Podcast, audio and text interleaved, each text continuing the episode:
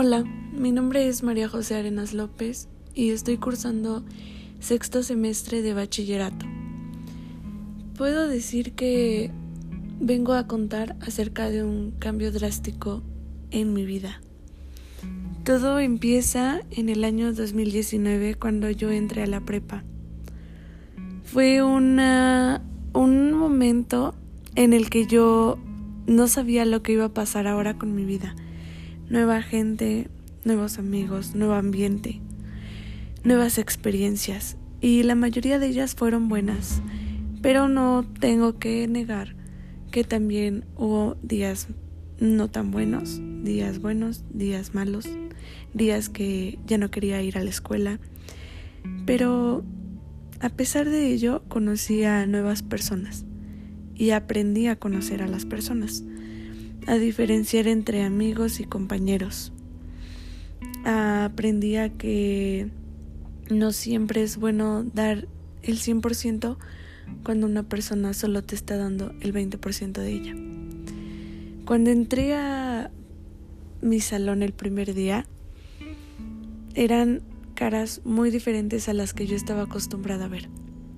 Algunas tímidas, algunas alegres, algunas tristes, algunas no sabían ni qué cara poner. Pero ahí entré yo y a mí nunca me ha costado socializar. Entonces, pues empecé a hablarles a los demás, los que no eran de la escuela, que venían de otra, pues sí, de otras escuelas, ¿no? Y me di cuenta que soy bastante extrovertida y estaba tratando con gente introvertida en ese tiempo. Claro, pasaban días y yo iba conociendo más acerca de esas personas y me di cuenta que son realmente buenas personas. Como todo. Todos tenemos defectos, todos tenemos virtudes, pero la mayoría, la mayoría de esas personas eran y son aún muy buenas. Desde el inicio me costó un poco acoplarme con algunas personas, pero con el paso del tiempo fui sobrellevando esa situación. En segundo semestre me acuerdo que no teníamos clase y mis compañeros y yo decidimos salir al patio a jugar con globos de agua. Y estuvimos ahí jugando un buen rato. Pero un maestro nos delató con el director. En cuanto el director se entera de esto que estábamos haciendo, que yo considero no era nada malo, pero pues era horario de clases y creo que eso fue lo que le molestó al director. Entonces mm, llega el director con el prefecto y nos dicen, pasen a su salón les vamos a dar un reporte. Y en ese momento sentí por primera vez esa adrenalina de recibir un reporte. Pero un comentario que me hicieron ese día no me marcó, pero sí me puso a pensar. Y fue que al momento en el que yo pasé a recoger mi, mi reporte, me dice el prefecto, Ah, mentira, no era el prefecto, era el psicólogo. bueno, el psicólogo. Me sorprende que alguien como tú esté recibiendo este tipo de castigos. Y en ese momento solo me dio risa porque pues yo seguía en el trayecto de pues el relajo, ¿no? Y ya recibí mi reporte y pues creo que aquí aprendí a a saber a tomar decisiones antes de hacer las cosas. Pero pues considero que está bien de vez en cuando romper esas reglas que nos imponen día tras día. Y fue una bonita experiencia, un bonito momento con mis compañeros y desde ahí me di cuenta que como grupo éramos y somos unidos hasta la fecha. En segundo semestre del, pues obviamente el mismo año, en el mes de marzo nos comentan que al siguiente día ya no nos íbamos a presentar a clases por cuestión de una pandemia. Nadie, nadie sabía, o más bien nadie había notado que pues esa pandemia ya había iniciado desde el mes de diciembre, pero nadie creía que podíamos llegar a formar parte de, sino que solo iba a estar como en una pequeña parte del mundo. Entonces, es llevarnos todas nuestras cosas a casa, ya no vernos más, estar más tiempo en computadoras, teléfonos, redes sociales. Y se dieron varias situaciones en las que muchos caímos en depresión, muchos salimos lastimados por este tipo de redes sociales. Pero también hubo cosas buenas. Pasar más tiempo en familia, aprender a conocer más a tus amigos, saber quiénes realmente son tus amigos. Y hablo en lo personal porque yo sí tengo un amigo que considero realmente importante en mi vida. Y se llama Fernando. Él jamás, jamás, jamás me dejó sola. Días difíciles, días felices, momentos de tristeza, melancolía, depresión, momentos de alegría, emoción, divertidos, felices. Él nunca me abandonó, siempre estuvo para mí, apoyándome, diciéndome que no me rindiera, que yo podía, que yo era muy inteligente, que no me diera por vencida. Y comentarios que vienen de esas personas a quien realmente valoras y te das cuenta que cuentas con ellos, pues los tomas de la mejor manera. No existe ese desprecio, no existe ese, no existe ese, ese pensamiento negativo de estoy solo, nadie me apoya. ¿Por qué no? Porque él me demostró que realmente cuando le importas a alguien, nunca te va a abandonar.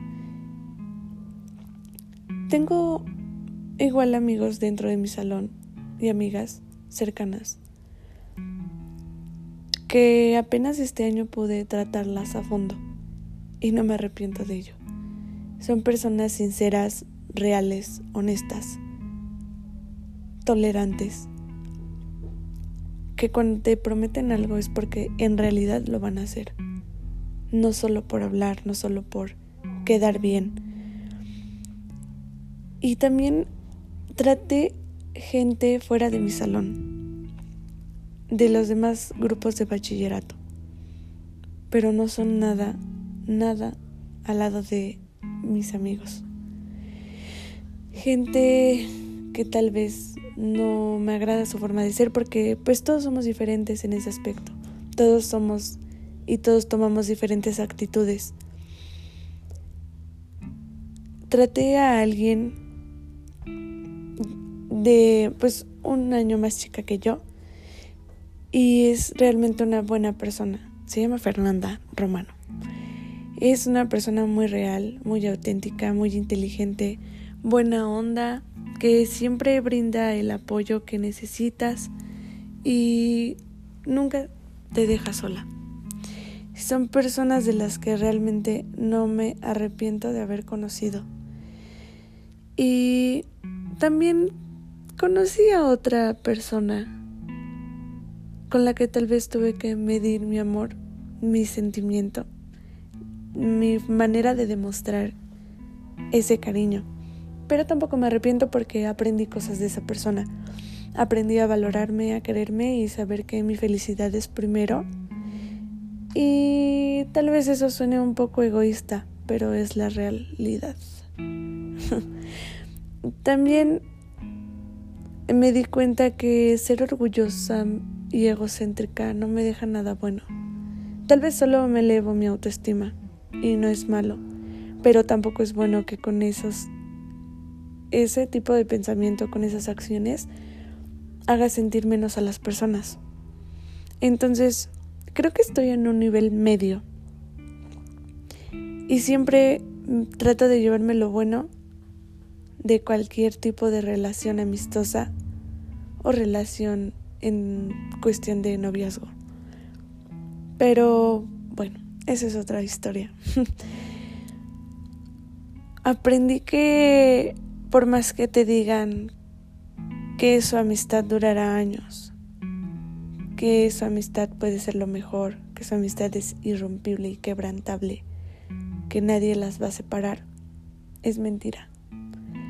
Nunca falta la desconfianza, nunca falta la persona que quiere llegar y destruirlo todo. Nunca falta esa persona egoísta que quiere pues distanciar a una amistad que quizás tenía roces pero sabían arreglarlo. Y lamentablemente por ese tipo de personas es difícil ya conocer a alguien realmente te apoye. Tuve la oportunidad de tratar, tal vez no a fondo, pero sí conocer a esa persona. Y es el profesor Guillermo. Es una persona que no sé con qué, no encuentro las palabras para describirlo. Es muy, mm, no sé, le gusta ayudar demasiado a las personas. Es muy noble. Es comprensible. Es racional. Sabe entender a las personas. Y te aconseja cada que tú lo necesitas. Agradezco que siempre que hago, que hago algún acto mal en mi vida y que me perjudica, él está ahí para decirme, es que estás haciendo mal esto, es que estás, estás poniendo en prioridad el bienestar de alguien más que el tuyo. Y siempre es de las personas que te apoya, las de las personas que te dice, aquí estoy para cuando lo necesites esa persona que te aconseja el bien y no el mal.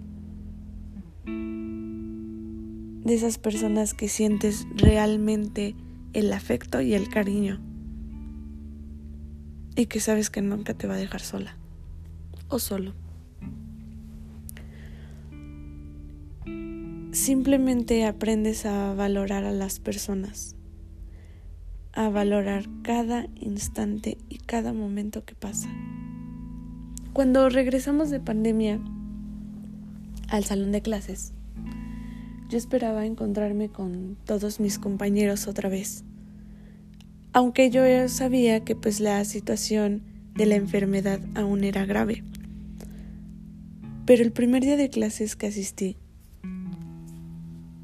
solo era estar en el salón de clases con el maestro, un compañero y yo porque aún era un, era un momento difícil para que regresáramos todos al aula de clases. Pero no es lo mismo verlos a través de una pantalla que estar a sana distancia en un salón. Después de eso, pues ya pasaron meses y ya éramos dos, tres, cuatro, cinco, hasta que acudieron todos. Y fue bonito el ver cómo seguimos apoyándonos entre todos, en que si uno se queda atrás, todos tratamos de ir atrás para ayudarlo y hasta que él logre entender, él o ella logre entender, todos avanzamos. Aprendí que nunca terminas de conocer a una persona. Tal vez en mi salón somos unidos, pero también somos hipócritas. Y no está mal. Todos somos y todos actuamos de una manera diferente.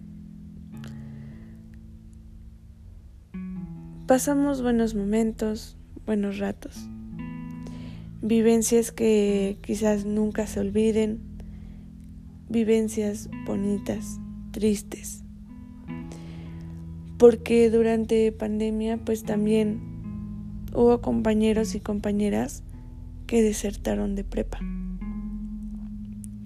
o se cambiaban de escuela. Y es entendible. nunca sabemos el momento en el que va a llegar el final. Y desgraciadamente nos damos cuenta ya que estamos a nada del final, como lo pasa ahorita. En mi salón queremos hacer todo. Irnos de viaje, salir a comer, pasar ratos juntos. Pero ya cuando estamos a un mes y medio de dejar la prepa.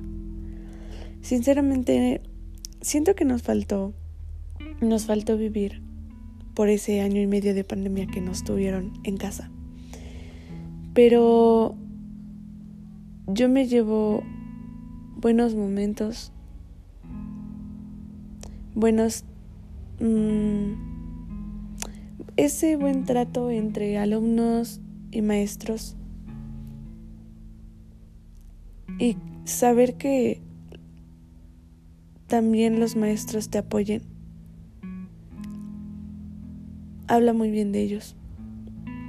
Conoces a cada maestro que te das cuenta de la manera en la que cada uno tiene su manera de enseñar, su manera de ser con los alumnos.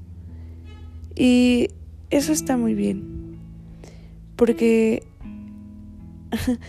al inicio era desconocido con desconocido y ahora es conocido con conocido.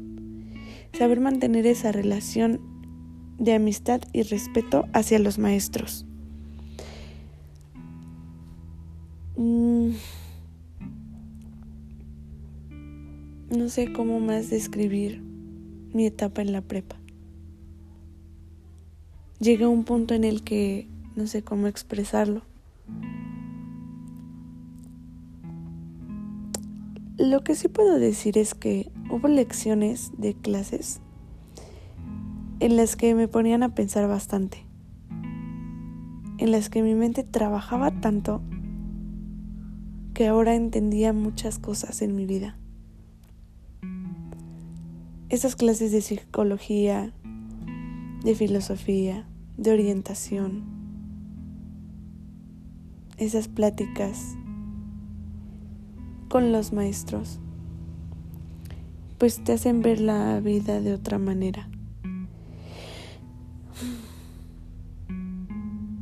Usted, Miss Maggie, que va a escuchar este podcast. Sus clases sí tenían y tienen un objetivo en nuestras vidas. Bueno, al menos en la mía sí. Porque en esos momentos en los que usted da clase y nos cuestiona acerca de esos momentos y trayectos que hemos pasado a lo largo de nuestra vida nos pone a pensar si realmente somos felices o no, si realmente nos amamos, nos valoramos, nos queremos como debe de ser, o dejamos que nos pisoteen y nos hagan menos. Si hay momentos que nos dejan marcados, actos que nos marcan, y el, el, el porqué de nuestras acciones a veces. El por qué somos rebeldes, el por qué somos sensibles, el por qué lloramos, el por qué reímos, el porqué de nuestras emociones. Y es eso, simplemente aprender a conocernos a nosotros mismos a saber qué es lo que nos espera, qué es lo que queremos, qué es lo que buscamos, qué es lo que queremos cumplir. Y no queda nada más que avanzar y seguirnos conociendo a nosotros mismos, porque algo muy importante que usted nos dijo, si no aprendemos a conocernos y queremos y querernos a nosotros mismos, no podemos aprender a conocer y querer a alguien más. Y es así como doy por concluido este podcast porque no encuentro otras palabras, no encuentro otra manera de expresar cómo es que pasé mi bachillerato. Puedo decir que fue una experiencia bonita, feliz, alegre y que hubo momentos malos, pero se solucionaban. Y todo es base de aprender.